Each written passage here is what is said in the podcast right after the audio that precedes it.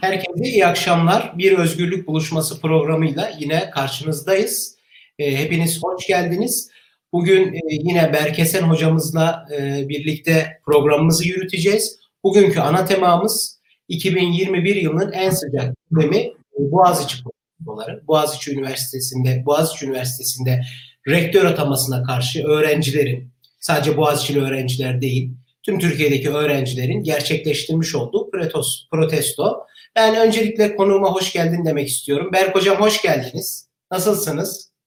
Hoş bulduk Nurettin. Sağ olasın. İyiyim. Sen nasılsın? Teşekkür ederim hocam. Ben de iyiyim. Hocam dilerseniz Boğaziçi olaylarına geçmeden önce e, üniversite nedir? Üniversitenin özelliği nedir? Bu gibi konular üzerine ben konuşalım diyorum. Ve ilk sorumu hemen e, şöyle takdim edeyim size eğitim sisteminin en üst basamağında yer alan, hiyerarşik olarak en üst seviyedeki eğitim kurumu olan üniversite nedir ve üniversiteyi diğer eğitim kurumlarından farklı kılan, ayıran temel vasıfları nelerdir?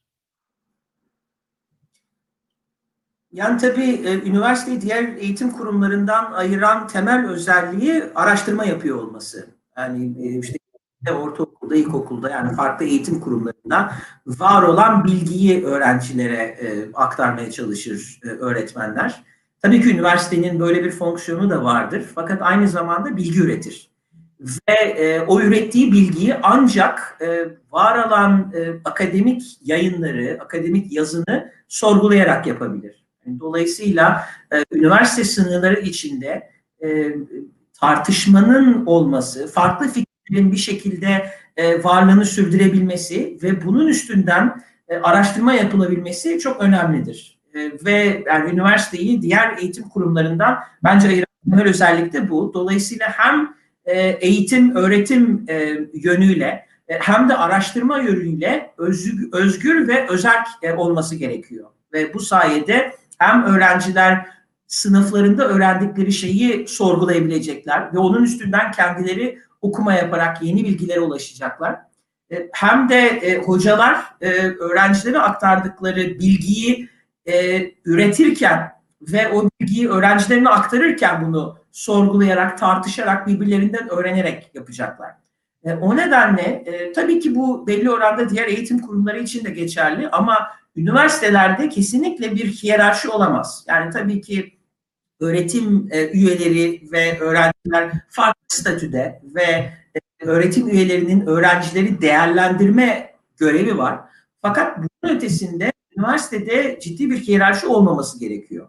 Hem öğretim üyeleriyle öğrenciler arasında yani öğrenciler rahat bir şekilde e, öğretim üyeleriyle konuşabilmeli, özgürce düşüncelerini paylaşabilmeli ve bunun karşısında bir baskı görmeyeceklerini, kendileriyle dalga geçilmeyeceğini, e, kendilerine sırf görüşleri yüzünden kötü not verilmeyeceğini bilmesi gerekiyor ve bu yönüyle aradaki e, e, farkların çok az olması lazım. Ama aynı zamanda öğretim personeli içinde yani öğretim üyeleri, öğretim görevlileri ve tabii üniversite yöneticileri arasında ciddi bir hiyerarşinin olmaması gerekiyor. Tabii ki profesörler, doçentler, e, doktor öğretim üyeleri kendi içlerinde onları ayıran bazı e, titrer var e, ama onların ötesine geçen bir hiyerarşinin e, olmaması gerekiyor.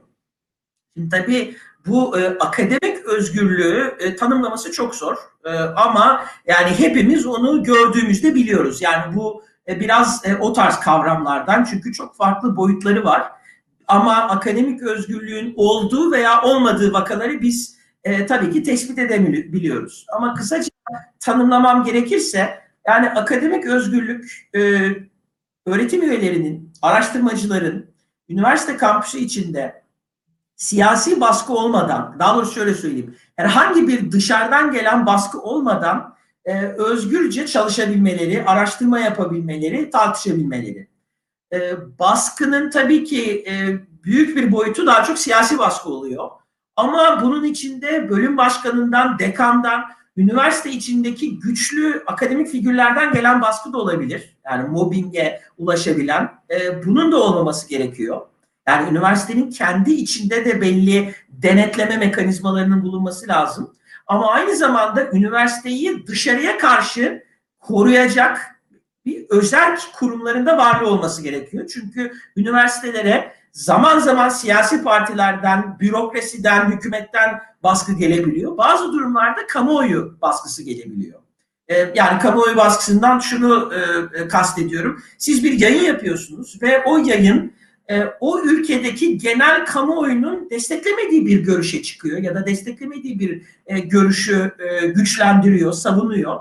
E, yani bazı durumlarda kamuoyundan akademisyenlere ciddi baskı gelebiliyor. Biz bunu 90'lı yıllar Türkiye'sinde çok yaşadık. Günümüzde de zaman zaman oluyor. Mesela özellikle sağ popülist hareketler e, güç kazandıktan sonra, iktidara gelmeye başladıktan sonra işte Macaristan'da, Polonya'da, Brezilya'da, Filipinler'de, Hindistan'da, Amerika'da yani birçok sağ popülist e, yönetimlere sahip ülkede benzer bir şekilde kamuoyu da e, daha solda yer alan akademisyenlere baskı yapmaya çalıştı. E, biz bunu daha önceki örneklerde de gördük. Mesela 1950'li yıllarda McCarthy e, McCarthy'cilik denen yani bir e, aşırı sağ bir senatörün başlattığı bir cadı avı vardı e, Amerika'da. E, e tabii yani mesela bunu bu bunun öğrencilere yansıması bir şikayet kültürünün gelişmesi oluyor. Mesela son dönem Türkiye'sinde CİMER böyle bir e, vasfa sahip. Yani siz e, bir akademisyeni hükümeti eleştirdiği için e, bazı konularda sizden farklı siyasi görüşlere sahip olduğunuz için şikayet edebiliyorsunuz. Yani dolayısıyla genel olarak kamuoyu baskısından üniversitenin korunması gerekiyor. Ve tabii günümüz Türkiye'sinde sayısız örneğini gördüğümüz ve Boğaziçi e, Üniversitesi'nde son dönemde yaşanan tartışmalar ışığında da siyasi baskılar. Yani hükümetin e, üniversitelerin özelliğini e, zedeleyerek onlara bir e, siyasi programı e, tepeden e, empoze etmeye çalışması. Bu tabii e, çok e, ciddi bir e, sorun. Yani belki bunu programın e, ilerleyen e, kısımlarında anlatabiliriz, e, e, tartışabiliriz.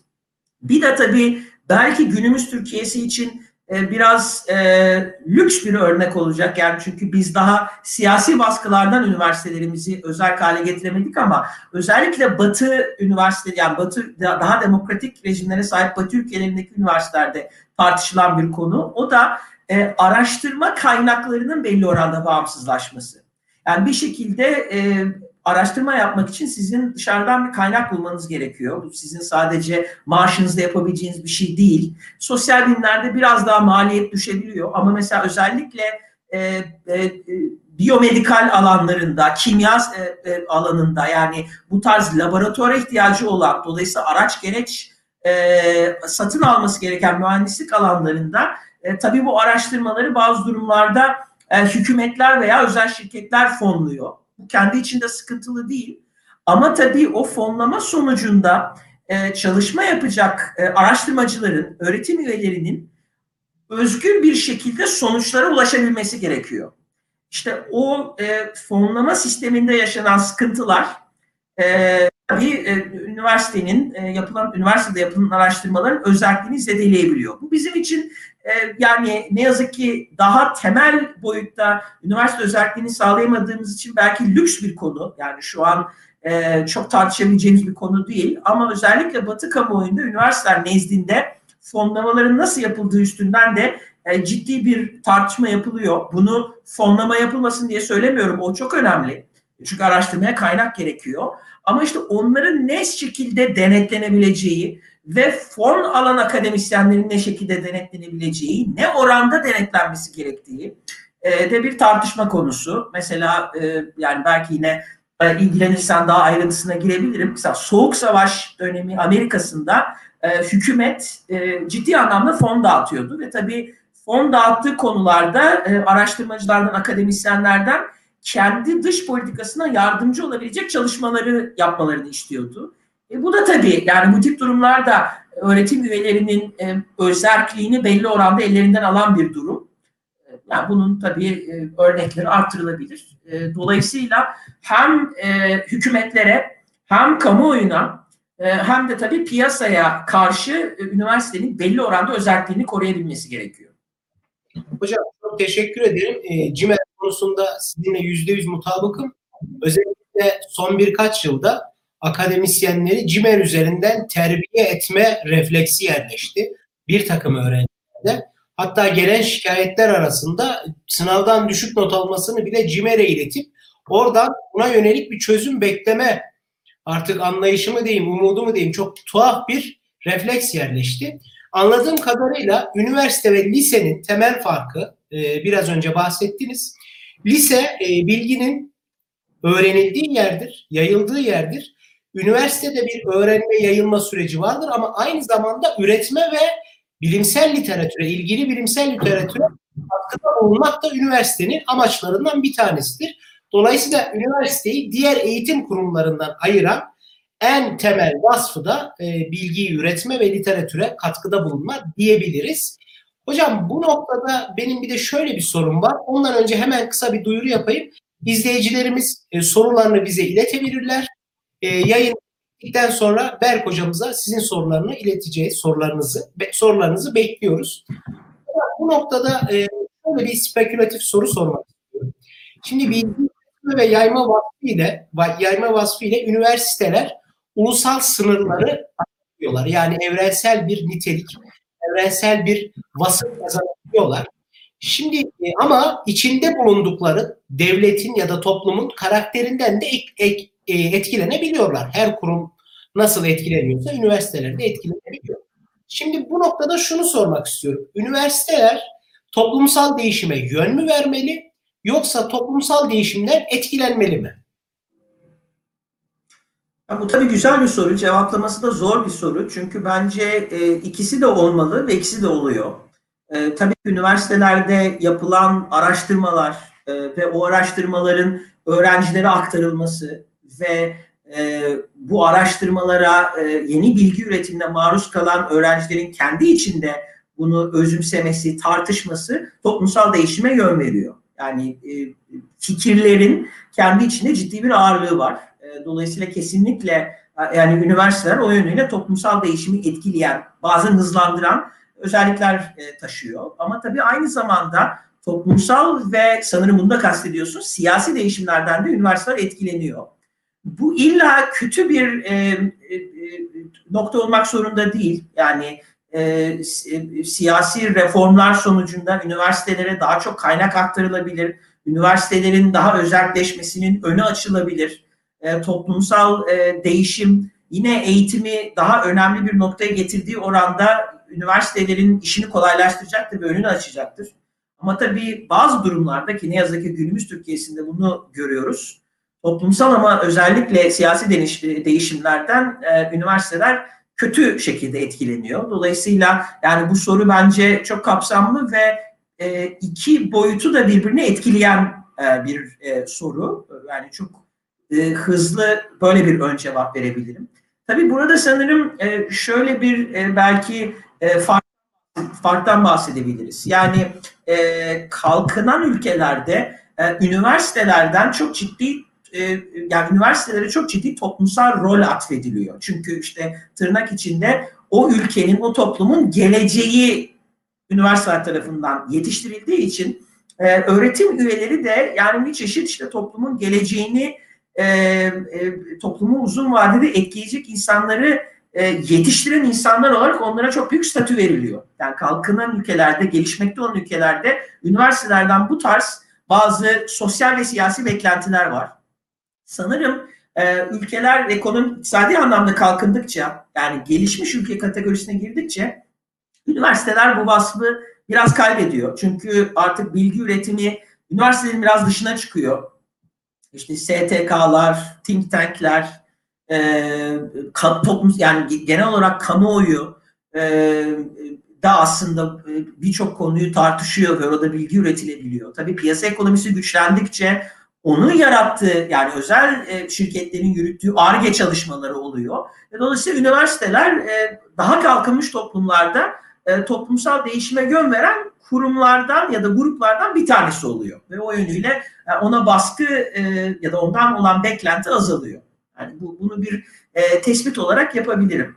E, tabii e, otoriter yani yine demokratik ülkelerle otoriter e, rejimlere sahip ülkeler arasında da tabii üniversitelerin durduğu nokta farklı olabiliyor. Yani demokratik ülkelerde e, tabii e, sistemler farklı olmakla birlikte yani bazı ülkelerde özel üniversiteler daha ön planda özellikle Amerika'da e, e, görüyoruz bunu. E, kıta Avrupa'sında devlet üniversiteleri çok daha ön planda. Dolayısıyla demokratik ülkelerde üniversite sistemleri değişebiliyor. Fakat e, demokratik rejimlerde üniversiteler belli bir e, özelliğe sahip olabiliyor e, gördüğümüz ve tabii kendi e, iç işleyişlerinde kontrol ediyorlar. Otoriter rejimlerde bu çok daha sıkıntılı oluyor ve tabii işte Türkiye'de otoriterleşme oldukça biz üniversite özelliğinin giderek yani zaten çok yüksek seviyede değildi ama giderek daha azaldığını gördük. Dolayısıyla rejim tipinin e, çok önemli olduğunu e, söyleyebilirim. E, şimdi tabii otoriter rejimlerde kaliteli araştırmanın yapıldığı, bilginin sorgulandığı üniversiteleri ayakta tutmak çok zor oluyor. Ve nitekim işte biz ilk 500 e, e, ilk 500'e giren e, üniversitelere baktığımız zaman e, hani o sıralamalar ne kadar gerçekçidir ayrı bir tartışma ama herkes bundan bahsettiği için örnek vereyim. Yani ilk 500'e giren üniversitelerin çoğu tabii demokratik ülkelerde oluyor.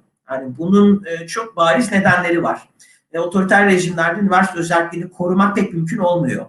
E, bu nedenden ötürü kaliteli akademisyenleri o üniversitelerde tutmak çok zor oluyor. Çünkü fırsatını bulan, işini iyi yapan, uluslararası standartlarda yapan akademisyenler başka ülkelere e, gitmeyi e, tercih ediyor. Özellikle e, diğer ülkelerden kaliteli öğrenci çekmek zor oluyor. Sonuçta o ülkenin kaliteli öğrencilerini belli oranda belki tutabiliyorsunuz ama dışarıdan öğrenci gelmiyor. Tabii bürokrasinin ve hükümetin sürekli müdahaleleri nedeniyle e, birçok araştırma projesi engelleniyor. Ciddi bir bürokratik yük üniversitelere e, e, konuluyor ve tabii akademik tasfiyeler ve gözetleme. İşte Türkiye'de biz e, barış için akademisyenlerin yaşadığı sıkıntılardan başlayarak son 3-4 senede hatta 5 sene oldu sanırım e, üniversitelere çok ciddi saldırıların olduğunu görüyoruz Türkiye'de.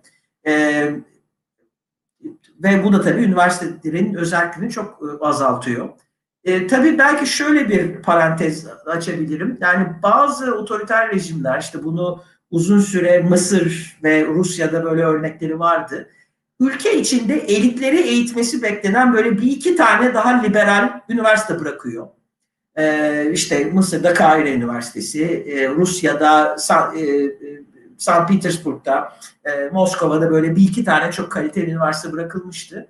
E, Türkiye'de de hani böyle bir durum tabii var. Birkaç tane hala çok kaliteli üniversitemiz var ama tabii otoriterleşme arttıkça e, onlara da baskı e, geliyor. E, bu çok sıkıntılı bir durum. Ve tabii sorunun ilk kısmına dair de çok kısa şöyle bir yorum yapabilirim. Sen bilgi üretmenin ve yaymanın ulusal sınırları aşan bir boyutundan da bahsettin ve çok haklısın. Aslında son kertede araştırma yapan öğretim üyeleri, akademisyenler, e, yani bunun tam Türkçesi yok dolayısıyla kusura bakmayın İngilizcesini söyleyeceğim. Bir epistemik komünitenin bir parçası. Yani çalıştıkları alanda çalışma yapan, kendi ülkeler içinde olmayan, başka ülkelerde olan insanlarla da iletişim içindedir. Yani fiziksel olmayan bir grubun komünitenin e, parçasıdır. Hangi konuyu çalışırsa çalışsın. Dolayısıyla yaptıkları çalışmaların ulusal sınırları aşan bir boyutu da olması gerekiyor.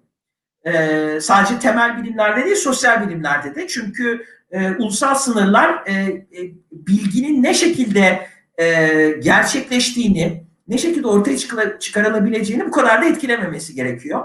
Dolayısıyla otoriter rejimler bu uluslararası etkileşimi engelledikleri oranda da e, bilgi üretimine zarar verebiliyorlar. Hocam e, bu noktada iki sorum var. Çok teşekkür ederim. Biraz önce soruma verdiğiniz yanıt için. Şimdi üniversitelerin ulusal boyutundan e, pardon ulusal boyutundan bahsettik. Akademisyen epistemik bir grubu oluyor ve e, da fiziki olarak bulunmuyorlar ama yaptıkları çalışmalarla uluslararası bir boyutları var. Şimdi ama aynı zamanda iki sorun var. Üniversitelerin toplum yararına ya da ülke yararına çalışması da bekleniyor. Öte taraftan bir de şöyle bir şey var.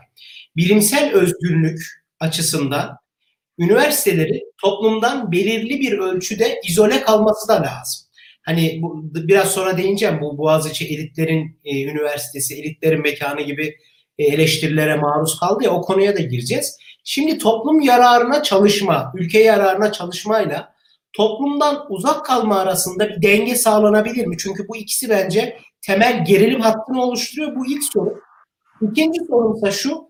Bu akademik özgürlük ya da üniversitelerin özelliği ifadelerinden kısaca hocam ne anlamamız gerekir? Daha düzden sorayım. Bu akademik özgürlüğün hududu ya da hudutları var mıdır?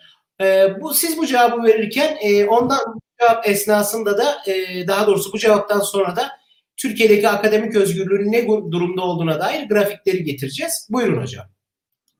Çok teşekkür ediyorum. İki bence çok e, kritik ve Türkiye'de kamuoyunda e, pek de tartışılmayan e, konulara değinen bir soru sordu. Daha doğrusu iki soru sordum.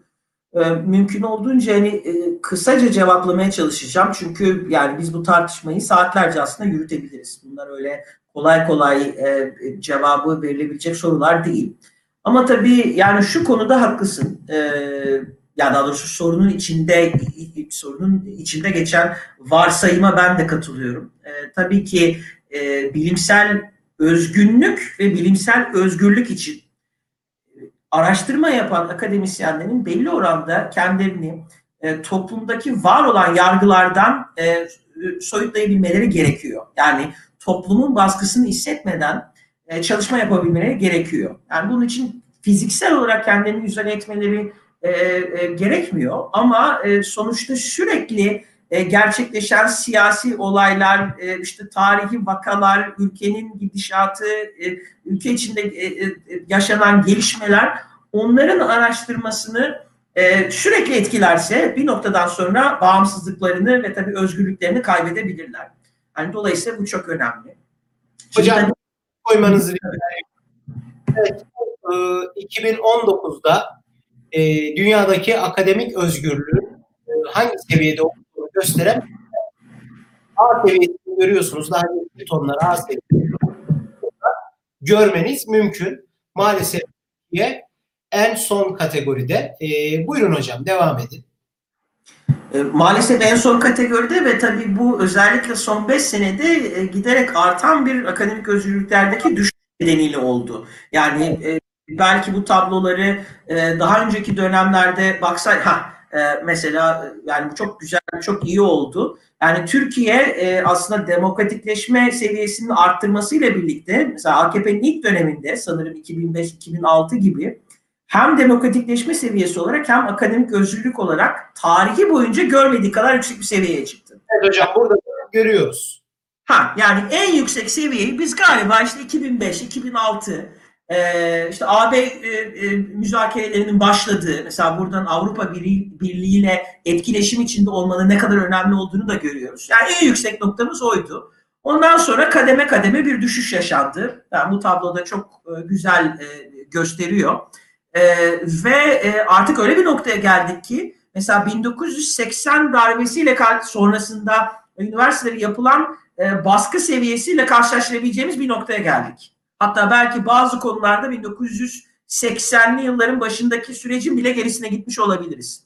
Çünkü artık 40 sene e, sonra gerçekleşen bir e, durum var. Yani o yönüyle gerçekten dibi görmüş durumdayız. Ya da daha doğrusu umarım dibi gördük ve bundan sonra tekrar e, çıkmaya başlarız. Gerçekten böyle bir kötü tablo var.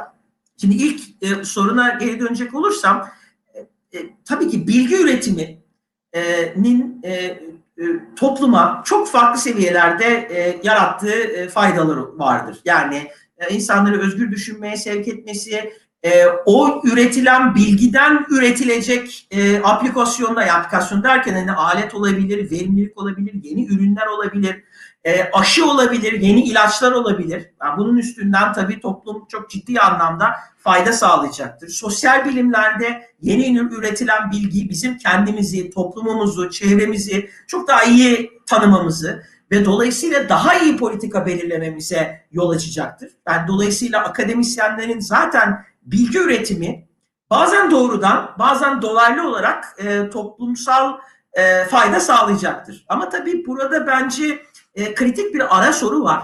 Yani e, akademisyenler bilgi ürettikten sonra o bilgiyi kamuoyuyla paylaşmak illa akademisyen sorumluluğunda olmayabilir.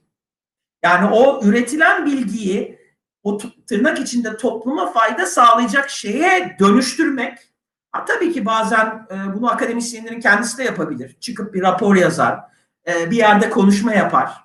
E, ama aslında bir noktadan sonra toplumun geri kalan kesiminin özellikle kamusal aydınların ve özel sektörde bilgi üretimi üstünden verimliliğini arttıracak şirketlerin e, siyasi partilerin, STK'ların yapması gereken bir şey. Yani kendilerine faydalı olacak bilgileri, araştırmaları onların bulup çekip oradan e, daha somut öneriler çıkarmaları gerekiyor.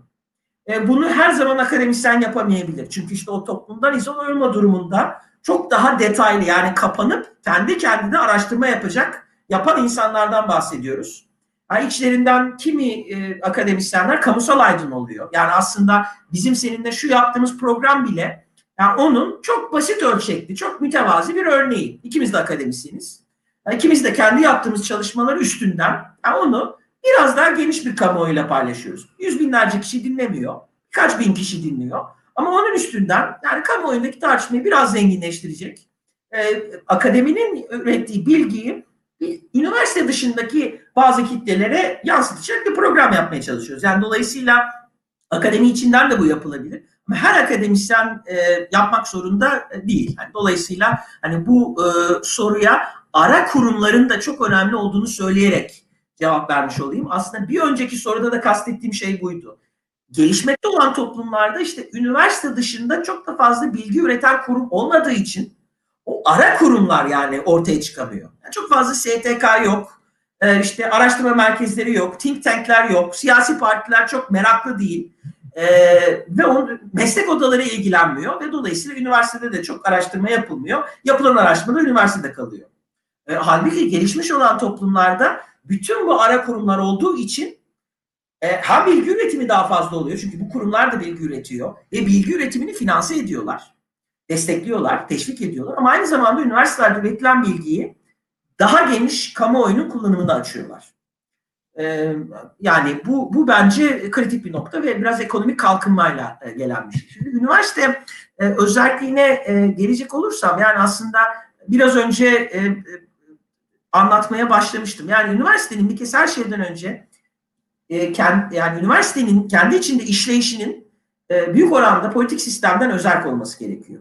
Yani e, işte atama, üniversite güvenliğini sağlama, üniversiteyi finanse etme konusunda e, çok e, üst seviyede e, özellikle politik kurumlardan özelliğinin olması lazım. Tam bağımsızlık mümkün olmayabilir. Çünkü özellikle devlet üniversitelerinin e, kaynakları e, e, devletten geldiği için e, kamu sektörünü kontrol eden siyasi elitlerin e, belli oranda hani üniversiteyle bir bağı oluyor.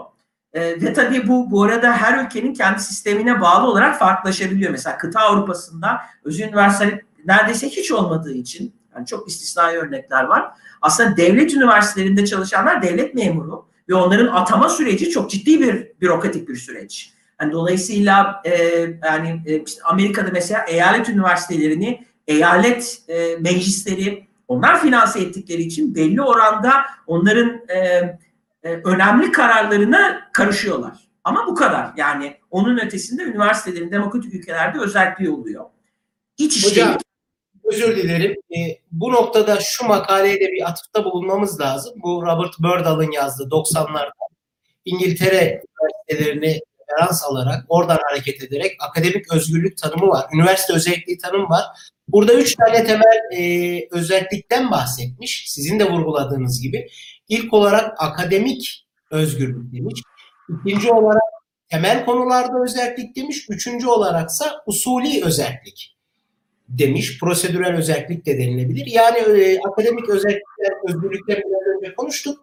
İkincisinde üniversitenin kendi amaçlarını ve programını kendi kurumsal işleyişine göre belirlemesi gerekir. Bu üniversitenin nesini oluşturur demiş. Usulü özgürlükte ise bu program ve amaçların, araçların da yine üniversite kendi belirlemeli ve bu da üniversitenin nasıl ve akademik çevresini oluşturur. Üç tane temel şey var yani. Akademik özgürlük, temel konularda özgürlük, idari işleyişe, idari işleyişe yönelik özgürlükler ve e, usulü özellik değil. Bunlar özgürlük değil. Özellik kelimesi daha doğru. Yani Türkiye'de bu üç e, nitelikten üçüne de sahip olan üniversite sayısı çok az maalesef. Hatta hiç Biraz önce de şey vardı. Şu an Türkiye'de e, Türkiye akademik özgürlükler konusunda hangi ülkelerle aynı kategoride? Onlara bir bakalım.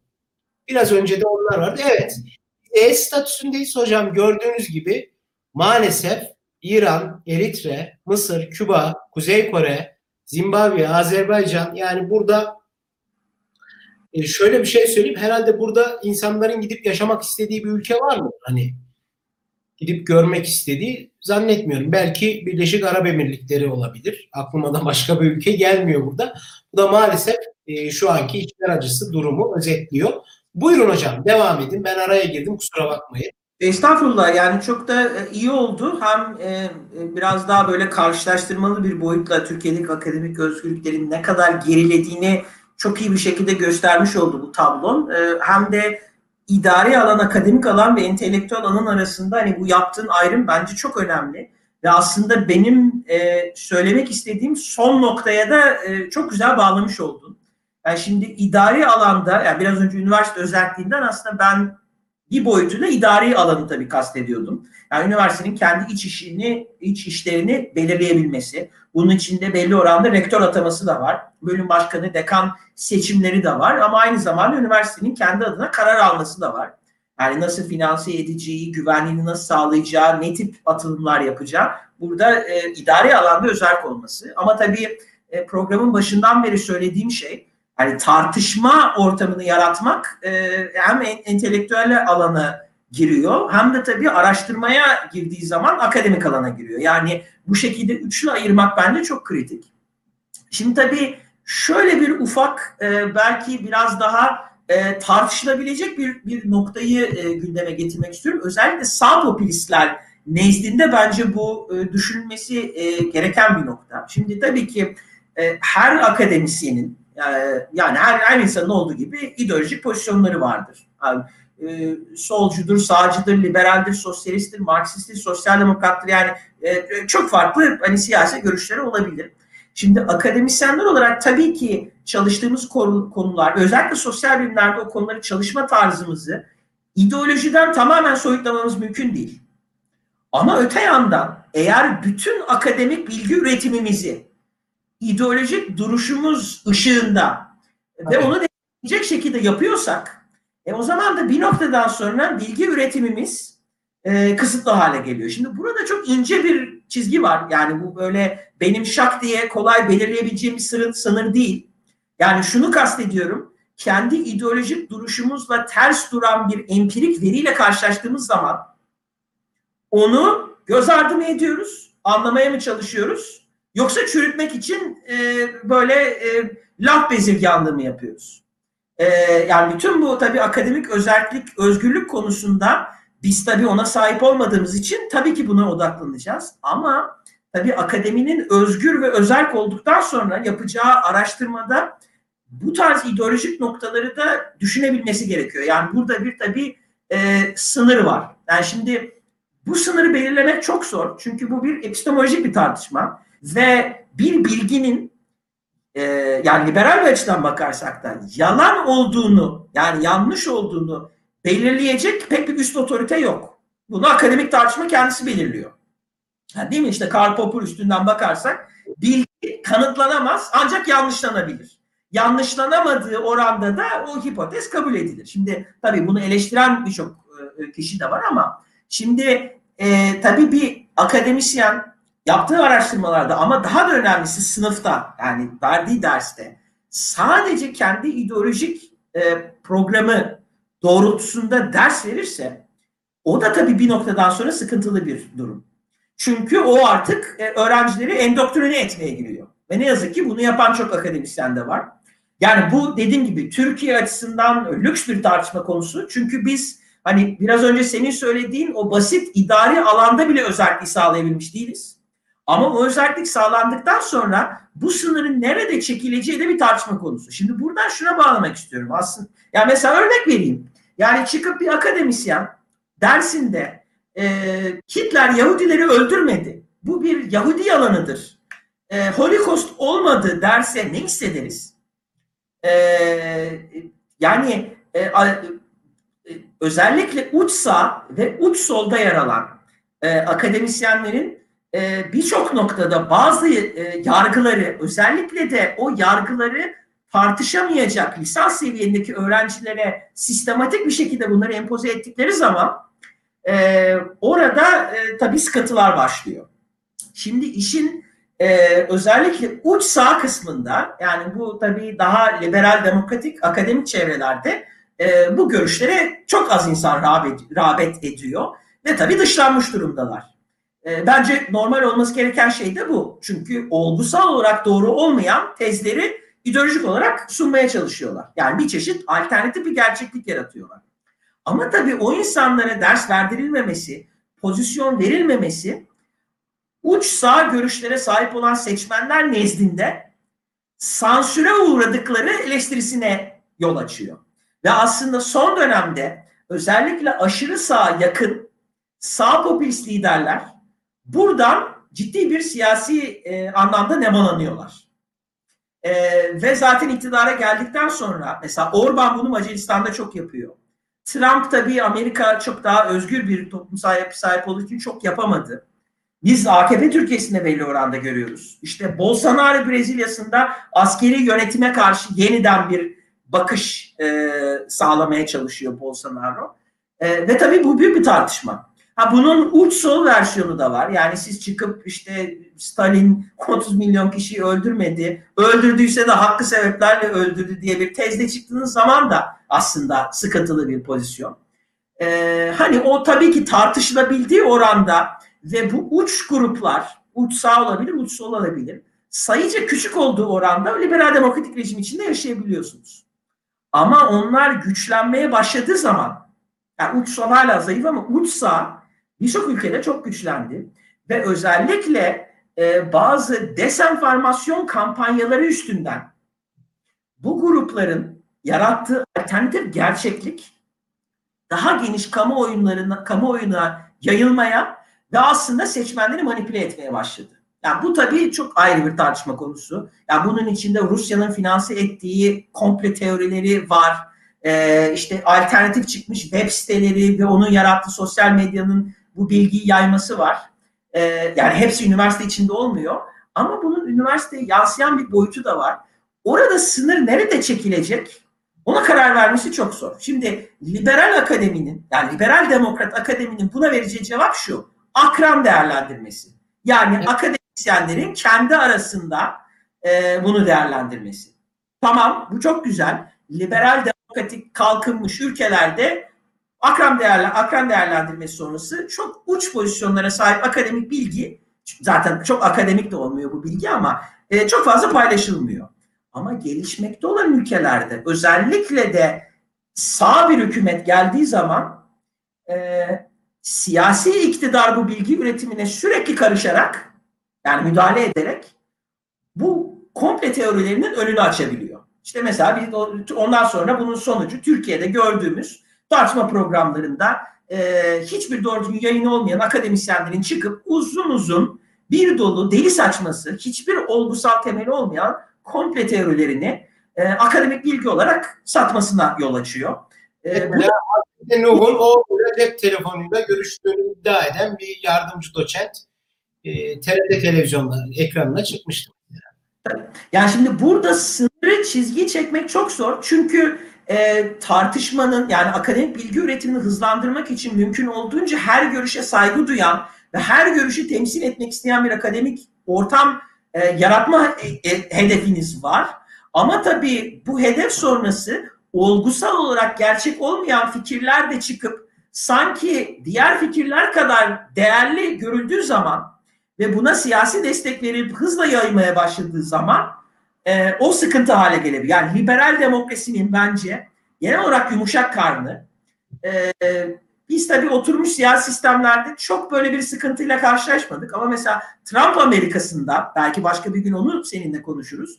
Yani Trump Amerika'sında biz ilk defa uzun süre sonra liberal demokratik bir ülkede deli saçması komple teorileri üstünden siyasetin nasıl şekillenebildiğini gördük. Dediğim gibi o komple teorilerin hepsini akademisyenler yaratmadı.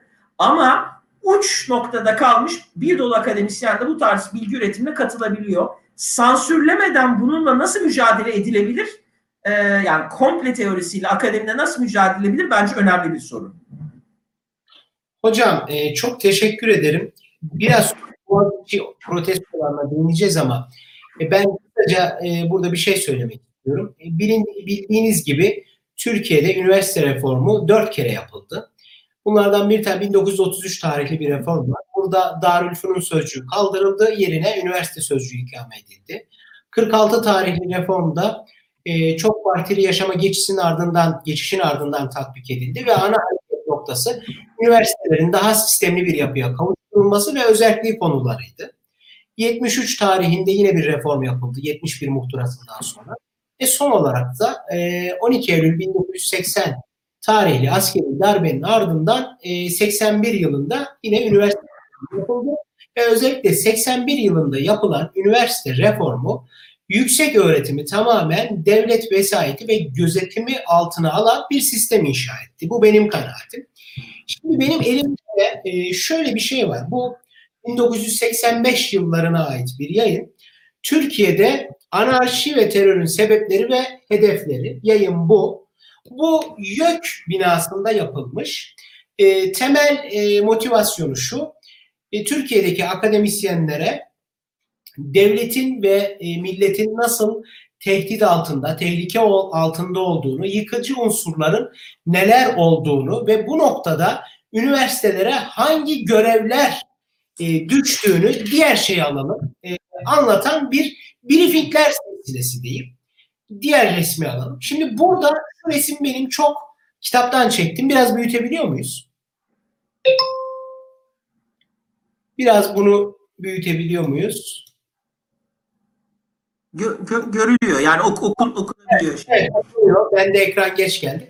Şimdi burada e, şöyle bir şey benim dikkatimi çekti. Bir tarafta vazife var. Vazife nedir?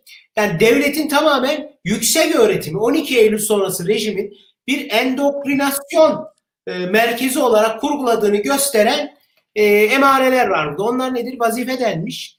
İşte vasıflar bilgili, kültürlü, örgülü, inançlı, tehditten haberdar, milli şuur, şuura sahip, Türk toplumuna yararlı. Bunların çıktısına fertler, böyle fertler, bu vasıfları haiz fertler. Sonra ne olmuş? Ee, bunun sonucunda makro çıktı ne? Milli birlik ve beraberlik içinde huzurlu, çağdaş, müreffeh Türk toplumu diyor. Yani ben özetle şunu diyeceğim. Bugün birazdan tartışacağımız AKP iktidarının üniversitelere olan baskısı ya da üniversiteleri dizayn etmeye yönelik politikaları bir tarafa aslında 12 Eylül'den sonra Türkiye'de yüksek öğretim tamamen vesayet ve gözetim altında tutulan bir modelle maalesef yönetiliyor. Bu sadece AKP dönemine mündemiş oraya has bir şey değil. Yani bu cümlelerimden de bu dönemi temize çıkardığım gibi bir şey anlaşılmasın. Bu dönemde de türlü tuhaflıklar var. E, maalesef diyebileceğimiz e, eylemler var. Onlara değineceğiz. Diğer şeyi alalım e, sevgili Barış. Burada da tehdit odaklarının temaları denmiş yine bu eserde. Özellikle şu ilk şey, e, ilk madde benim çok dikkatimi çekti. Hak, adalet, eşitlik ve özgürlük. Yani bunlar, bu talepler tehdit odaklarının ana temaları olarak sunulmuş. E, emperyalizm, sömürü, geri yani bunlar tamamen dünyadaki bütün siyaset kuramının demeyeyim artık ideolojilerin tartıştığı şeyler. Şu özellikle ilk iki madde. Bunları e, tehdit odaklarının temaları olarak değerlendirmek de ayrı bir meziyet gerektiriyor diye düşünüyorum hocam. Bu konu hakkında siz ne dersiniz? Sonra hemen Boğaz içine geçelim. Yani tabii bu çok ilginç bir tartışma. Sen e, arşivci olduğun için böyle belgeleri e, iyi yakalıyorsun. Yani YÖK Türkiye'de çok tartışılan bir kurum. Evet. E, ve YÖK'ün 3 aşağı 5 yukarı 12 Eylül döneminde nasıl kurulduğu da biliniyor. Ama özellikle 80'li yıllarda kurulduktan sonra YÖK'ün ne şekilde hareket ettiği e, daha az tartışılan bir konu ve aslında senin burada paylaştığın rapor e, ya da çalışma aslında onu çok güzel gösteriyor. Yani yani çok güzel şöyle bir yorum yapabilirim. E, Türkiye tabii 70'li yıllarda ideolojik bir kutuplaşma e, e, yaşamıştı. Yani biz bugün yine kutuplaşmadan bahsediyoruz ama e, e, Türkiye'deki şu anki kutuplaşma biraz daha siyasetçi eliyle yaşanan ve e, ideolojik ve hatta toplumsal boyutu nispeten bence daha az olan bir kutuplaşma. Yani Türkiye'de şu an mekanlar ayrılmadı ama 70'li yıllar Türkiye'sinde hem sağ ve sol gruplar arasında çok ciddi bir ideolojik çatışma olduğu için hem de bunun bir mekansal yansıması olduğu için yani bazı mahalleler solcu, bazı mahalleler sağcı, hatta uç sağ, uç sol e, ve tabii kendi aralarında fiziksel bir kavga var. Her sene 3-4 bin kişinin artık öldüğü bir Türkiye vardı 70'ler sonunda. E, gelen askeri yönetim toplumu depolitize etme e, vasfı taşıyordu ya da böyle bir hedefi vardı. Yani hani e, çok böyle gülünen e, laf var ya ne sağcıyız ne solcuyuz futbolcuyuz.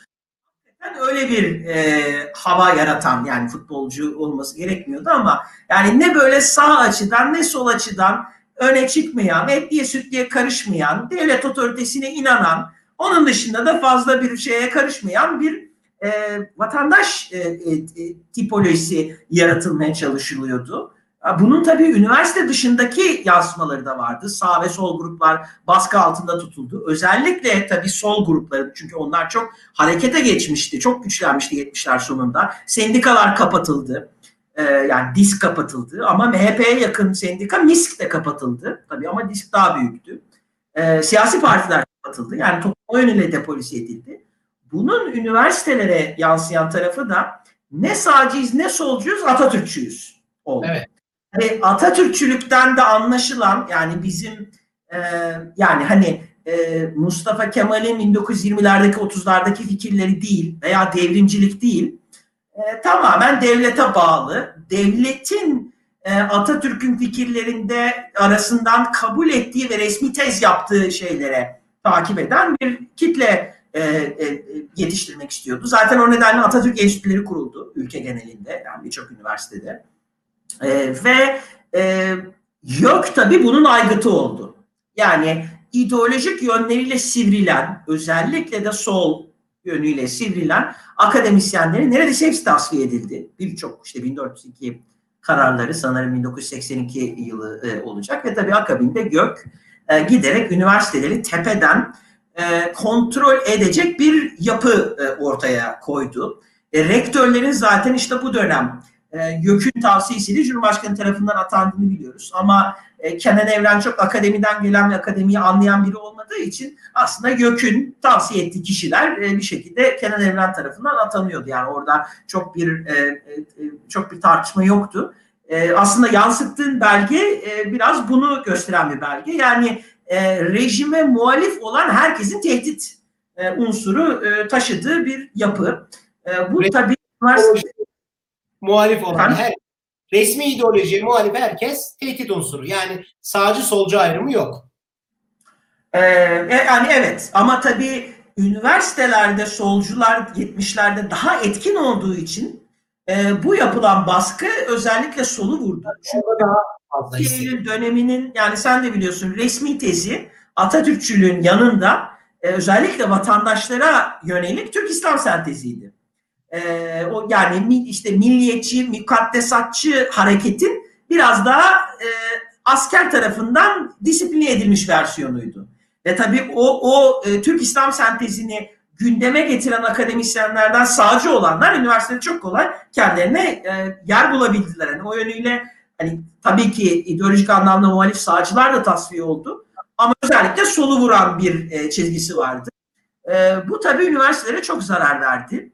E, bunu yaparken e, e, Sayın Doğramacı yani YÖK'ü kuran e, e, kişi aslında kendi için çok önemli bir akademisyendir. Şu şu resmi yani şu tezle bunu yaptı. Üniversitelerde yeterince akademik üretim yapılmıyor. Dolayısıyla üniversite sisteminin reforme edilmesi lazım. Çok politize oldular. Depolitize edip araştırma yapmayı onları sevk edelim. Ama aslında araştırma yapacak özgür ortam yaratmadan. Yani dolayısıyla 80'li yıllarda Türk Akademisi çok tökezledi. Af çıkmasıyla birlikte 1402'liklerin e, tekrar 90'lı yıllarda akademiye dönmesiyle birlikte akademide de 90, ondan sonra da bunun akabinde 1990'ların ortasıyla birlikte özel üniversitenin kurulmasıyla birlikte yani Bilkent 85'te kuruldu ama bundan sonra aslında birçok özel üniversite 95-96 sonrasında Türkiye'de kurulmaya başladı. Türkiye'de akademik hayat tekrar canlandı. İşte 95 ile 2005 arasında, 2006 arasında bir 10 senelik giderek e, akademik özgürlüklerin yükseldiği bir dönem oldu. İşte şey çağımız yani altın çağımız akademide. E, o, ve o sırada Türkiye çok ciddi bir akademik birikim sağladı. Yani birçok öğrenci yurt dışına gitti. O öğrenciler geri döndü. Özellikle açılmış özel üniversitelerde çalışmaya başladılar. Ve bunun üstünden çok ciddi sosyal bilimlerde en azından çok ciddi bir atılım yapıldı. Hani mühendislik alanlarını, tıp alanlarını bilmediğim için ona bir yorum yapmayayım. Biz hala o bakiyeyi yiyoruz. Yani aslında hala o dönem kurulan ve kaliteli olmayı sürdüren özel üniversiteler, o baskılara rağmen ayakta kalmış kaliteli devlet üniversiteleri, işte buralarda çalışan e, akademisyenler işte ne yayın yaparsa, ne araştırma yaparsa biz biraz e, onların sayesinde e, hala akademiyi götürüyoruz, biraz tutunuyoruz. Fakat işte 10 senedir giderek artan bir baskı var. 12 Eylül'den farklı olarak günümüzdeki baskı kademe kademe geldi. Yani 12 Eylül bir akşam olan bir eylem.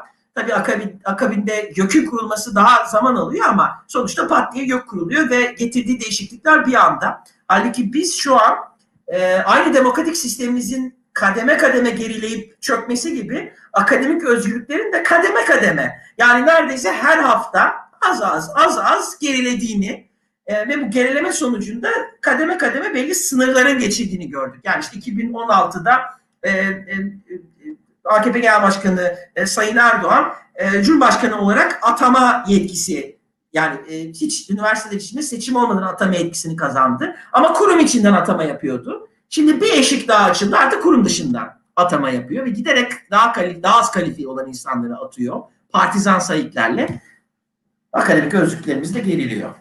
Hocam çok teşekkür ederim. Bu arada Ali Açıkgöz epistemik cemaat e, ifadesi başka bir yere doğru kavramsallaştırma gidiyor demiş. Haklı.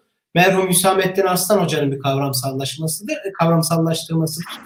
E, doğru söylüyor. Yani orada ufak bir düşmesi yaşadık. Çok teşekkür ederiz kendisine. Hocam e, bu noktada ben yine duyurumu yineleyeyim. İzleyicilerimizden bir tane şu an iki tane soru görüyorum. Soruları varsa e, birazdan Berkesen Hoca'ya yönelteceğiz. Sorularınızı bekliyoruz diyelim. Hocam e, kurum dışından atama dediniz. O zaman hemen Boğaziçi Üniversitesi sıcak konuya biraz gecikmeli rötarda da olsa girebildik. Boğaziçi Üniversitesi meselesine dönelim. Bildiğiniz gibi Haliç Üniversitesi Rektörü Profesör Doktor Melih Bulu'nun e, yeni yılın ilk günlerinde Boğaziçi Üniversitesi'ne rektör olarak atanması e, yani kamuoyunda uzun zamandır olmayan bir infiali yarattı ve e, uzun zamandır da suskun olan sokaklar e, yine bu konuyu protesto ederek o suskunluk bir anlamda bu olayla birlikte sona erdi. Ben bu noktada size şunu sormak istiyorum.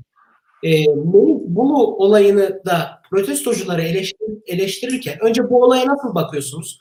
Onun bir değerlendirmesini yapmanızı rica edeceğim. Daha sonra da şöyle eleştiriler var. E, Melih Bulu kararını savunanlar ya da çok böyle eleştirmeyenleri. E, ilk defa mı bir yere rektör atanıyor? Yani Boğaziçi ayrıcalıklı mı? E, daha önce de birçok üniversiteye rektör atanırken neredeydiniz? Akademik özgürlükler bulanırken neredeydiniz? E, vesaire. Yani Boğaz içine mesele Boğaz içi olduğu zaman mı Türk akademisinin öldüğü anlaşıldı? Hatta bu minvalde popüler bir tweet de vardı Twitter'da. Neydi akademinin öldüğü tabut Boğaz içine gelince mi anlaşıldı? Böyle bir eleştiri de var. Bu eleştiri bir tarafta dursun. Öncelikle Boğaz olayları hakkında ne düşünüyorsunuz? Boğaziçi protestoları diyelim. E, bu sürecin nasıl nihayete ereceğini öngörüyorsunuz ve gelen eleştirilere e, eleştiriler hakkında ne düşünüyorsunuz hocam?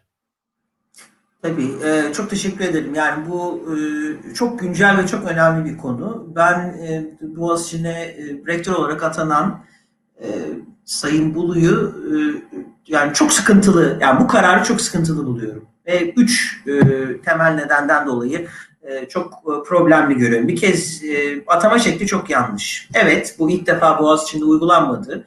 En başından beri çok sorumluydu. Yani bir kez üniversite rektörlerinin akademi dışından gelen Cumhurbaşkanı'nın atıyor olması başlı başına sıkıntılı bir süreç. Bu 82'de YÖK'le birlikte başlamış bir uygulama. 1992 ile 2016 arasında en azından üniversite içinde bir seçim yapılıyordu. O seçim de her zaman e, yani e, problemsiz bir seçim süreci tabii olmuyordu. Birçok yerde sıkıntılar oluyordu. E, ama en azından üniversiteye biraz söz hakkı veriyordu. 2016 sonrasında bu söz hakkı da tekrar alındı.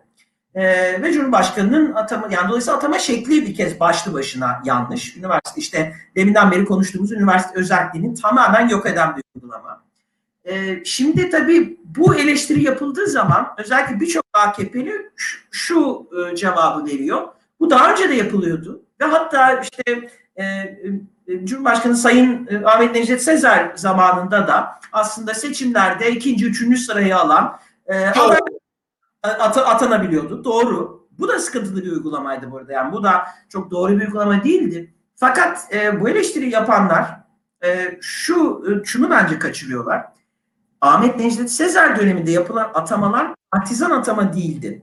Veto oyuncusu atamalarıydı. Yani e, Sayın Sezer kendi içinde e, Cumhuriyet rejimine veya laikliğe sıkıntılı olarak gördüğü isimleri tasfiye etmeye çalışıyordu. Bu bunun kendi içinde yanlış tarafları var. Ama bir parti kimliğini öne çıkaran atamalar yapmıyordu. Yani A partisinden veya B partisinden olduğu için atama yapmıyordu. Ve nitekim sanırım yaptığı atamaların sadece yüzde yirmisi e, birinci sırada olmayan adaylar. Yani o aslında veto oyunculuğu yapıyordu. Şunlar olmasın diyordu. İşte kendi içinde muhafazakar, dindar, İslamcı olarak gördüğü isimleri. Günümüzde olan şey, dediğim gibi ben o uygulamayı illa savunmuyorum ama günümüzde olan şey artık neredeyse bütün rektör atamalarının siyasi sayıklarla yapılması. Yani AKP'li olsun ve e, Cumhurbaşkanı Erdoğan'a yakın olsun diye yapılan atamalar. Şimdi bu tabii ki Ahmet Necdet Sezer dönemindeki uygulamadan ya da Kenan Evren dönemindeki uygulamadan çok farklı. Ve o dönemlerde çok yetkin akademisyenler de rektör olarak atanabiliyor.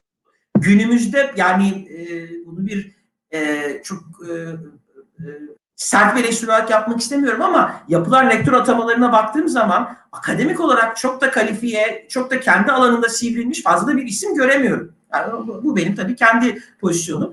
Ama e, hani dolayısıyla orada atama şekli, e, tarzı, partizan yapısı çok sıkıntılı. Ve zaten e, Sayın Bulu da e, bunu görüyoruz. Yani AKP içinde bu kadar süre siyaset yapmış bir kişinin atanması e, çok ciddi sıkıntı yaratıyor. Çünkü Türkiye giderek zaten otoriterleşen bir ülke. E böyle bir durumda e, siz üniversitenin rektörünü de partizan biri yani partizan sayıklarla atadığınız zaman o rektör de yukarıdan aşağı doğru dekanları ve bölüm başkanlarını partizan bir şekilde değiştirdiği için bütün kurum bir anda e, yani hükümeti eleştiren daha muhalif olan kesimlere kapanmış oluyor. Üniversite özelliği zedelendiği gibi üniversite artık partizan bir kurum haline geliyor. Şimdi 12 Eylül sonra 12, 12 Eylül sonrasındaki rejim üniversite özelliğini zedeledi ama üniversiteyi partizan hale getirmedi. Yani bir partiye yakın hale getirmedi. Dolayısıyla siz hala en azından partiler arasındaki rekabet oranında kendinize bir alan açabiliyordunuz. Bugün artık o alan kalmadı. Ve bu sadece Melih Bulu örneğinde gördüğünüz bir şey değil. Aslında şu an e, 2016 sonrası yapılan rektör atamalarının 9 tanesi eski AKP milletvekili. AKP milletvekillerinin akrabalarını falan kattığımız zaman liste daha uzuyor. E bunun diğer bir yansıması işte geçen bir e, raporda okumuştum. E, sanırım er, e, Erdal Karadağ olması lazım. Akdeniz Üniversitesi'nde bir akademisyen. Onun yazdığı bir raporda yapılan... Efendim? Onların atıf alma sayısı değil mi? E, hem atıf alma sayısı yani 69 rektörün hakem e, sürecinden geçmiş makalesi yok. Yani neredeyse rektörlerin üçte birinin 71 tanesinin tek bir atıfı yok. Ve 37 tanesi yani yaklaşık yüzde 20'si Türkiye'deki rektörlerin ilahiyat kökenli. Şimdi ilahiyat kökenli insanlar da rektör olabilir. Ama 2016 öncesi sayı sıfır. 4 sene içinde sayı 37'ye çıkmış. Ve tabii yüzde 20 oranı çok ciddi bir oran. Son olarak e, şimdi eleştiri konusuna geçeceğim ama Melih Bulu vakasında tabii en yani bana en azından sıkıntı veren şey e, Melih Bulu'ya yönelik e, yöneltilmiş çok ciddi akademik intihal iddiaları. Ve verdiği cevaplardan yola çıkarak da bu intihalin olduğu sonucuna ben kani oldum. Zaten işte Twitter'da doktora tezi e, incelenmiş ve çok ciddi oranda intihal tespit edilmiş.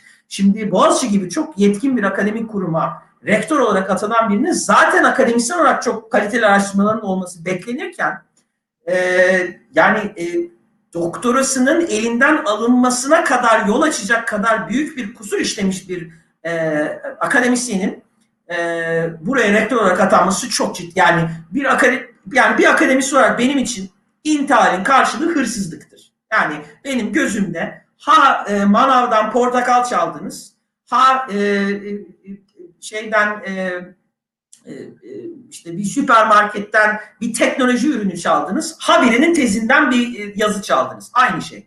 Ve çok ciddi bir etik zafiyet. Ve buna verilmiş cevap daha da sıkıntılı. Yani ben o dipnot kullanmayı bilmiyordum. Benim zamanımda bu yoktu. Sanki 1880'lerde yazılmış bir tez.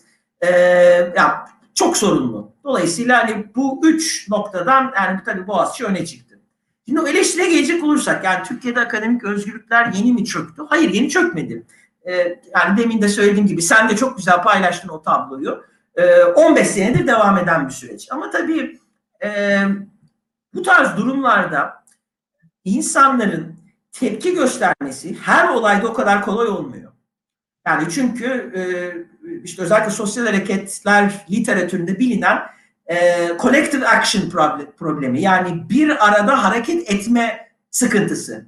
E, çünkü e, birçok olayda baş gösterebiliyor. Çünkü siz harekete geçip bir şeye tepki gösterdiğiniz zaman size bir tepki gelecek. Yani siz bir bedel ödeyeceksiniz. Ama e, sokağa çıkıp protesto etmeyen kişi de o bedeli ödemiş kişi olarak siz de başarılı olursanız onun faydasını sağlayacaksınız. Dolayısıyla rasyonel davranış genelde tepki göstermemek oluyor. Bunu aşabilmek için güçlü kurumlar gerekiyor. Yani güçlü örgütler gerekiyor. Şimdi e, Türkiye gibi bu örgütlerin çok güçlü olmadığı noktalarda ancak bir şey ayyuka çıktığı zaman çok büyük olay oluyor. İşte o yani bu olay Boğaziçi'nde patladı. ODTÜ'de de patlayabilirdi ama patlamadı. Ege Üniversitesi'nde veya 9 Eylül'de patlayabilirdi ama patlamadı. Fakat tabii bu eleştiriye ben şu açıdan çok manasız buluyorum. Çünkü mesela 2013 yılında gezi protestoları oldu. Acaba bu arkadaşlar o süreçte de çıkıp ya 2008'de de şu park yıkılmıştı ona tepki göstermediniz. Niye gezi parkına çıktınız mı dediler.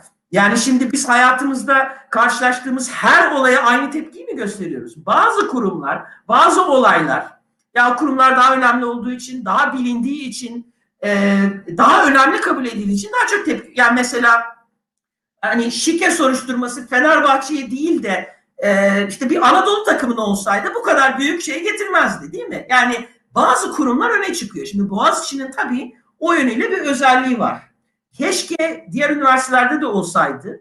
Ama yani eğer biz akademik özgürlükleri savunuyorsak orada yapmadığınız burnunuz sürtülsün demek yerine eğer burada bir tepki ortaya çıktıksa, çıktıysa buna destek vermek gerekiyor. Çünkü belki bunun üstünden bütün bu e, atamaları tartışmaya e, açabileceğiz.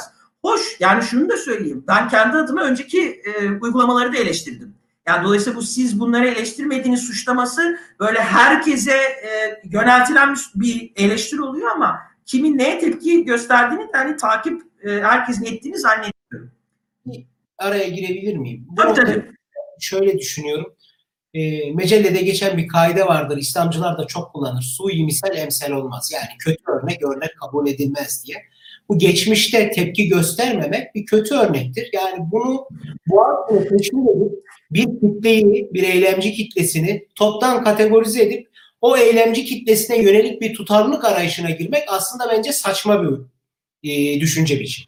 Yani siz bir kitleye tutarlılık kaygısı ya da tutarlılık arayışı e, gidemezsiniz. Bu birinci benim ekleyeceğim. İkinci olarak şu denilebilir. Boğaziçi Üniversitesi'nin hocaları işte akademik özgürlükler budanırken neredeydi? Orada da tabii ki herkese kategorize etmiyorum. Bir şey koymanız lazım. Boğaziçi Üniversitesi akademisyenlerine yönelik e, bu belki denilebilmesi makul gelebiliyor bana. Ya siz bu zamana kadar neredeydiniz? Ucu size dokunacağım. Yani bu eleştiriye de insan, insanların hakkı var diye düşünüyorum. Ama dediğim gibi bu sadece Boğaziçi Üniversitesi'nin akademisyenlere yönelik, akademisyenlerine yönelik olabilir. Oradaki protestocu kitleye yönelik böyle bir eleştiri bana da çok geliyor. Yani o zaman ilk haksızlığa, yani o zaman şöyle söyleyeyim. Habil öldürüldüğü gün kardeşi tarafından dünyada mesele kapandı. O zaman ya siz ona tepki ona kadar gider bu iş ve hiçbir olay karşısında tepki veremez halde buluruz kendimiz. Yani bu argüman bence e, tutarlı değil. Öte yandan e, şöyle de bir eleştiri var. Şunu, şunu da eklemek istiyorum. Üniversiteler e, e, özellikle bu AKP döneminde ben en çok zarar gören kurumların başında siyaset kurumunun olduğunu düşünüyorum. Çünkü sürekli AKP elitlerine yönelik bir onlara onların e, AKP elitlerinin bir imtiyazı olarak siyaset sunuluyor. E işte cübbeni çıkar da konuş. İşte e, hocalığını bırak da konuş. Şunu yap da meclise gel. Yani siyaseti tamamen TBMM'de yapılan bir şey olarak algılıyor AKP. Halbuki siyaset öyle değil. Üniversitelerinde bu John Stuart Mill'den beri tartışılır. Üniversitelerinde insanlara vatandaşlık bilinci, bilinci aşılama, o vatandaşlık, yurttaşlık kavramını daha sıkı, yani bu da eleştirilir, bu vatandaşlık kavramı da eleştirilir, orası ayrı. Ama üniversitelerin böyle bir vatandaşlık kavramını daha da yükseğe çıkartmak gibi bir politik misyonları da vardır. Yani üniversite tamamen apolitik birey ve öğre, apolitik öğrenci ve öğretim elemanlarından oluşan bir yer değildir diye ben de kısa bir ekleme yapayım hocam. Buyurun devam edin. Ee, yani aslında son, son bir soruna sanırım cevap vermemiştim. Ee, ona da hani hızlıca e, yanıtlamaya çalışayım. Evet. E, bu protestolar nereye gider? Yani ne olur? Ee, tabii yani bir sosyal hareket ortaya çıktıktan sonra yani ve, ve bu tarz güçlü bir protesto ivmesi yarattıktan sonra o, o işin nereye gideceğini kestirmek çok zor. Ee, yani benim gördüğüm kadarıyla e, Boğaz içine çok ciddi bir fiziki müdahale e, yani güç müdahalesi olmadığı sürece e, bu protestolar devam edecek. Ve hatta bizim gezi eylemlerinde gördüğümüz tarz e, zeki, yaratıcı, çok farklı ve aslında çok siyasi olmayan eylem tarzları da ortaya çıkacak. Yani bugün işte videolara bakıyordum Twitter'da. o şey Güney Kampüs'ün çimlerinde e, öğrenciler yoga yapıyordu. Yani e, hani gerçekten merak ediyorum. Hani sosyal hareketler tarihinde belki böyle helva kavurmuşlardı. İşte birkaç gün önce rektörün e, e, ofisi altında metal müzik e, yayını yapıyorlardı. E, yani tabii bir yönüyle aslında bu Z kuşağının bütün o yaratıcı, e, zeki, e, siyasi o yani partizan olmadan siyasileşen tarafını gösteriyor. Yani kim bilir farklı partilere oy veren orada bir dolu öğrenci var. Ve o yine beni çok e, tabii heyecanlandırıyor. Çünkü orada yani e, türbanlı öğrenci de var, trans öğrenci de var, eşcinsel de var, solcu da var, sağcı da var, liberal de var. Ve o yönüyle aslında Türk toplumunun e, bir yansıması. Yani tabii ki Türkiye'nin daha eğitimli bir toplumunun yansıması ama e, özellikle genç kesimi temsil eden hani bu eylemler devam edecek benim gördüğüm kadarıyla. Fakat tabii... Baş... Blue istifa eder mi hocam? Melih Efendim? eder mi? Sayın Blue istifa eder mi? Yani orada istifa etmek isterse de istifa ettirirler mi ya da et, etmesine izin verirler mi? mi artık? E, bence artık onun elinde değil. Yani eğer istifa edecekse de onun kulbunu çok iyi bulabilmeleri gerekiyor. Çünkü tabii rejim açısından yani e, Erdoğan açısından şöyle bir kritik noktaya gelecek. Eğer burada protestolar nedeniyle geri adım atarsa ve Melih Bulu'yu işte bir iki hafta sonra görevden alırsa veya Melih Bulu istifa ederse e bu artık bir emsal yaratacak. Yani yarın ODTÜ'ye Ege'ye de, 9 Eylül'e de, Ankara Üniversitesi'ne de, hadi küçük üniversitelerde çok protesto olmadı diyelim. Ama bu üniversiteleri daha AKP'li eski vekil atadığınız zaman ki atadınız, e, oralarda da e, protesto dalgası başlayacak. Dolayısıyla bir emsal yaratma açısından çok sıkıntılı. Ama işte Gezi Parkı e, bir şekilde protestolar sayesinde ayakta kaldı. Dolayısıyla ben hala böyle bir ihtimal olduğunu düşünüyorum. E, fakat devam etmesi gerekiyor protestoların ve yaratıcı bir şekilde devam etmesi. Yani hani o metal müzik dinleme, yoga yapma, elma kavurma e, gerçekten çok yani ilginç şeylerdi ve tabii böyle bir şeyle karşılaştığınız zaman da polisi oraya yollamanız çok zor. Yani şimdi e, üniversite kapısında kelepçe takılması falan çok sembolik tabii fotoğraflar ve çok tepki çekti. Ama onları yine biraz daha otoriter rejimlerde görmeye alışkınız veya gördüğümüz zaman o kadar da şaşırmıyoruz. Ama yani şeyi yani görürsem çok e, ilginç de bulurum. Helva e, yapan öğrenciyi ke kelepçeleyen polis, helva yemeye çalışan polis, yoga metini e, öğrencinin altından almaya çalışan polis yani şimdi sürreel sahneler olur. Ee, ve yani tabii polisi çok sürklase eder. Dolayısıyla e, hani o yönüyle ben polis müdahalesinin kampüsünde çok olacağını düşünmüyorum. Büyük bir ihtimalle şu an yani iktidar veya Melih Bulu e, şunu bekliyor. Üniversite dışındaki protestoları kestik. Üniversitede istedikleri gibi protesto etsinler. Zaten kimse görmüyor Boğaziçi kampüsünü. 3-5 Twitter videosu olarak izlenir. Yani bunun da sonu gelir. Şubat'ta, Mart'ta. Sanırım o şekilde bakıyor. Dolayısıyla bu işin devam etmesi çok e, ilginç olur. Yani ben kesin başarılı olur demiyorum. Ama e, kötümser bir şekilde kestirip atmak da istemiyorum. Anladım hocam. Hocam e, ben kısa bir şey söyleyeyim. Ondan sonra sorulara geçelim. Birkaç soru var zaten. E, bir de şöyle bir şey var. Ben ona eklemeyi unuttum. Sosyal hareketlere e, çalışan literatüre baktığımız zaman bu hareketlerin en önemli niteliklerinden bir tanesi de öngörülemez olmalarıdır. Yani elbette ki öngörülebilir bir boyut var ama biraz bunların doğasında da spontanelik vardır. Spontanelik mi denir artık? Yani o e, tesadüfi durum vardır. Yani işte siz daha önce neredeydiniz? Ne bileyim kardeşim neredeydik yani? Hani böyle bir cevap e, soru çok saçma olduğu için buna cevap da verilmez. Onu hemen ekleyeyim. İntihar konusuna gelecek olursam bu aslında bence e, Melih Bulu'nun jürisindekilerin de bir ayıbı. Eğer bu intihar iddiaları doğruysa.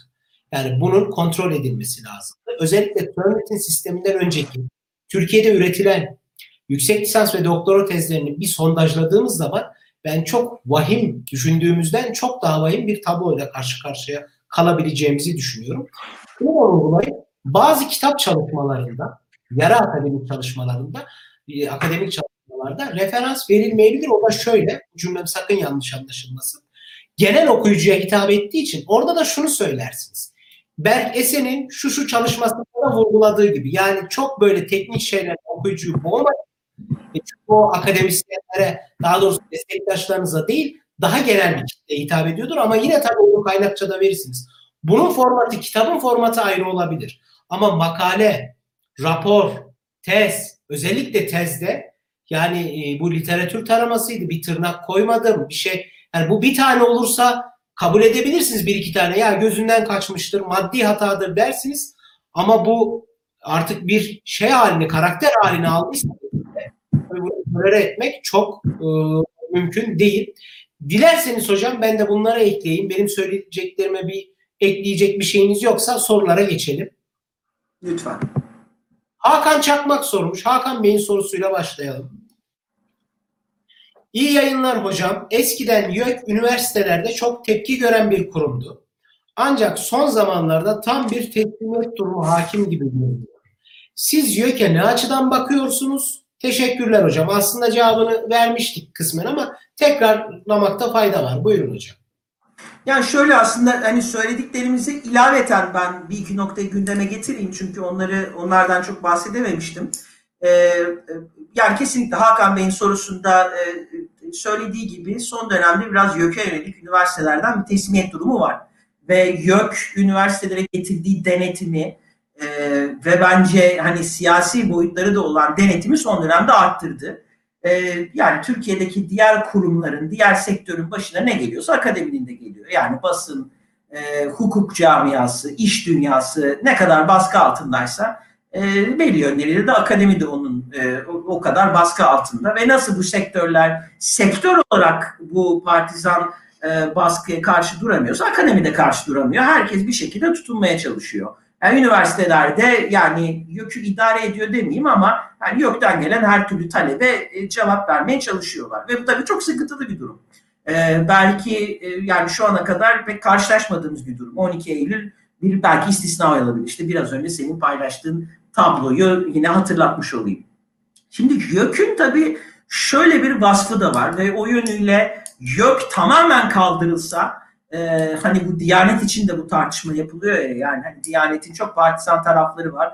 Fakat işte Diyanet kaldırılırsa acaba e, çok sıkıntılı tarikatlar güçlenir mi? İşte bazı camileri ele geçirir mi? Sorusu soruluyor ya ve yani hani pratik olarak da bu sorunun cevabını vermek kolay değil. Yani mesela şimdi YÖK tamamen kaldırılsa şu da olur.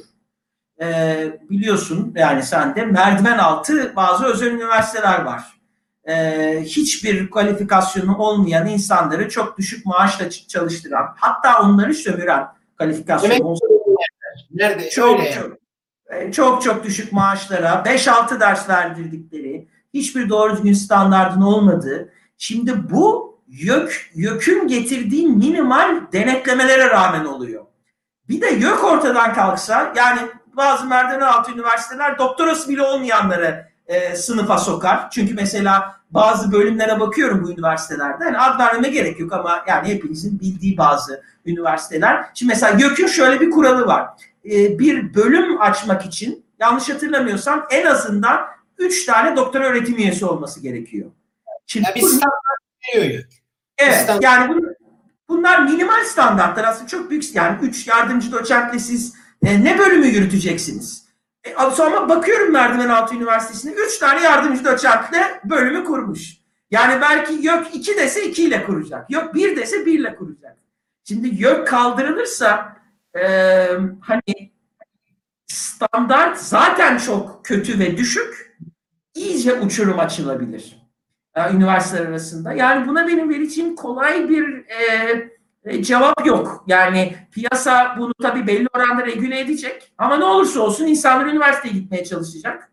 E, ve o nedenle merdiven altı üniversitelere de bir şey. Yani dolayısıyla bazı standartların olması aslında önemli. Ama o standartlar yok üstünden bir korunmalı. Başka bir kurum mu olmalı? Başka bir denetleme yöntemi mi olmalı? Yani o, o demokratik ülkelerdeki modellere bakmamız gerekiyor. Yani ona ben yani bunun üstünden YÖK'ü meşrulaştırmayın. Çünkü YÖK çok sıkıntılı bir noktaya gitti. Ama bu, bu boyutta yani aklımızda e, e, bu, bu tip durumlar çünkü YÖK'ün böyle bir e, işlevi de var. Hocam ben özellikle İstanbul'da bu E5 üniversiteleri e, olarak verilen bazı yerler görüyorum. Yani şöyle bir bina var dört katlı. Yeminli mali müşavirlik, diş hekimliği, avukatlık. nokta nokta üniversitesi. Yani ben bayağı bir manzara gördüğümü hatırlamıyorum, hatırlıyorum. Şimdi isim verip davalık olmayalım. Bir soru daha var Doruk Bey'den. E, şahsi bir soru size yönelik. Berk Hocam, üniversite öğretim üyesi olarak araştırma ve yayınlarınız sırasında üniversite yönetimi veya siyasal iktidar tarafından hiç baskı gördünüz mü? Devamı da var. İktidara eleştirel yayınlarınız dolayısıyla akademik kariyerinizin etkilenebileceğini düşünüyor musunuz? Ee, yani evet hani hakikaten kişisel bir soru. Ee, ben de hani düz bir cevap vermeye çalışayım. Bir kez e, çalıştığım herhangi bir üniversite yönetiminden bir baskı görmedim. Yani o yönde 5 sene çalıştım Bilkent Üniversitesi'ne. Şimdi Eylül ayından beri çalıştım Sabancı Üniversitesi'ne müteşekkirim. Ve gerçekten akademik üniversite, akademik özelliğe ve özgürlüklere saygı duyan Türkiye'deki artık ayakta kalan nadir kurumlardan hani ikisinde çalışma e, şerefine, onuruna eriştim. Dolayısıyla yönüyle görece e, daha şanslıydım. Daha şanslı hissediyorum kendimi. Siyasi iktidar tarafından da hani bir e, baskı görmedim şu ana kadar. Yani ileride değişir mi bilmiyorum ama ben o yönüyle hiçbir baskı görmedim. Bir defa bir yani e, e, AKP'nin bir e, AKP yakın birinin bir saldırısına uğradım ama yani çok münferit bir olaydı. E, dolayısıyla onu e, genelleştiremem. Yani dolayısıyla bu e, ilk soruya çok hani o yönüyle at bir cevap verebilirim. Şimdi ikinci soruya gelecek. derken sözlü değil mi? E, yani ufak fiziksel bir boyutu da vardı ama yani çok bir yere varmadı. Dolayısıyla tamam. çok münferit bir e, olay olarak kaldı. E, yani tabii eleştirel yayınlarım üstünden hani tabii ki akademik kariyerimin etkilenebileceğini düşünüyorum. E, yani şöyle bir dürüst cevap vereyim. E, şu an hani ben tek örnek de değilim bu arada. Yani eleştirel yayın yapan başka meslektaşlarım da var ve e, ki hatta devlet üniversitelerinde çalışıyorlar. Yani bizim biraz durumumuz tabii e, özellikle siyaset bilimi alanında e, ya ben şu örneği hep kullanıyorum. E, biz hepimiz bir binanın içindeyiz ama kimimiz ikinci katta, kimimiz onuncu katta, kimimiz on beşinci katta. Su yükseliyor e, ve yükseldikçe alt kattakiler boğuluyor ve su yükselmeye devam ediyor. E, tabii ben yani akademik özgürlüklere e, riayet eden bir özel üniversitede olduğum için e, ve sanırım Türk olduğum için e, daha yukarı katlardan birindeyim. Yani ikinci katta değilim, beşinci katta değilim. Hani onuncu ya da on beşinci kattayım. E, ve tabii hani kamuoyunun çok geniş kamuoyunun bildiğim isim olmadığım için de hani söylediklerim siyaseten bir dengeyi de değiştiremediği için e, hani o yönüyle de biraz daha korunaklı bir yerdeyim. Ama sadece bunlar görece şeyler. Ama su yükseliyor ve yani o suyun yükseldiğini izlemek e, kaygılandırıyor. Yani o kaygılandırmıyor e, desem e, hani yanlış olur. Tabii ki bazı şahsi riskleri de almış oluyorum ve benim durumunda olanlar da alıyorlar. E, yani hani o yönüyle o artık kişisel bir karar. Yani bazı insanlar bu riski alıyor. Bazıları almıyor. Almayanlara bir şey diyemem. Yani gittiğim konferanslarda Türkiye konusu açıldığında duvara bakan akademisyenler var. Yani söz almamak için, e, Türkiye'ye otoriter dememek için bin bir takla atan akademisyenleri de görüyorum. Bunu eleştiremem. Yani insanların çoluğu çocuğu var. Her üniversite akademi Kaygısı duyabilir insanlar bu ortamda. Çok normal. Tabii tabii. Yani dolayısıyla ben yani bu otoriterliğe katkı sunmadığı sürece kimseyi eleştirmem. Ee, hani kendi adıma daha eleştirmeye çalışıyorum. Ee, yani işte dediğim daha korunaklı pozisyonum var. Benim elime bakan, benim maaşıma bakan başka insanlar yok. Yani bu da çok korunaklı bir pozisyon. Yani çoluğum çocuğum yok. Yani görevden alınırsam e, hani bütün ailemi sefil etmeyeceğim. Kendimi sefil edeceğim. Dolayısıyla yine aldığım kişisel bir e, risk. E, yani onu onu söyleyebilirim ama tabii su yükseliyor. E, son kertede tabii şunu e, umuyorum. E, ve hani o mesajı da verebilmeye çalışıyorum ve verdiğimi de umuyorum. Yani ben bu ülkeyi çok seviyorum. E, ve e, hani bu cumhuriyet rejimine bağlıyım. Ve zaten bu nedenle Türkiye'de kalıyorum. Yani doktorumu yurt dışında yaptım ama bu nedenle döndüm. E, yani bunun benimle dinleyenlerim arasında veya öğrencilerim arasında bir güven ilişkisi oturttuğunu ve hani beni bu partizan kavgalardan belli oranda koruyacağını ummak istiyorum. Ha bu olur olmaz şansım yaver gider gitmez onu bilemiyorum ama e, yani elimden geldiğince hani su yükselirken e, konuşmaya devam edeceğim. Bir noktada belki su duracak. Bir noktada belki biri bot verecek. E, su geldiğinde de ayakta kalabileceğim. Onu bilmiyorum. E, ama tabii böyle bir durum var. Hocam çok teşekkür ederim. Ee, bu arada bir izleyicimiz yorum yazmış. Hüseyin Emin Bey sağ olun. Ee, çok teşekkürler diyelim. Özgürlük buluşmalarının bu bölümü burada sona erdi. Yeni programlarla yine karşınızda olacağız. Ben önce Berkesen Hocama çok teşekkür ederim değerli yorumlar için. Siz kıymetli izleyicilerimize de vakit ayırdığınız için müteşekkir olduğumu ifade edeyim. Ee, bir de son bir duyuru artık bu şey aldı bizim rutinimiz oldu. Kanalımıza abone olmayı unutmayın diyelim artık bu meşhur sözle. Yayınımızı böyle kapatalım. Herkese iyi akşamlar e, diyelim. Görüşmek üzere. Ve belki videomuzu paylaşmalarını rica edelim. Bize sabırla dinledikleri için teşekkür ediyorum. Sana da çok yorum ve soruların için çok teşekkür ediyorum. Çok teşekkür ederim hocam. Sağ olun.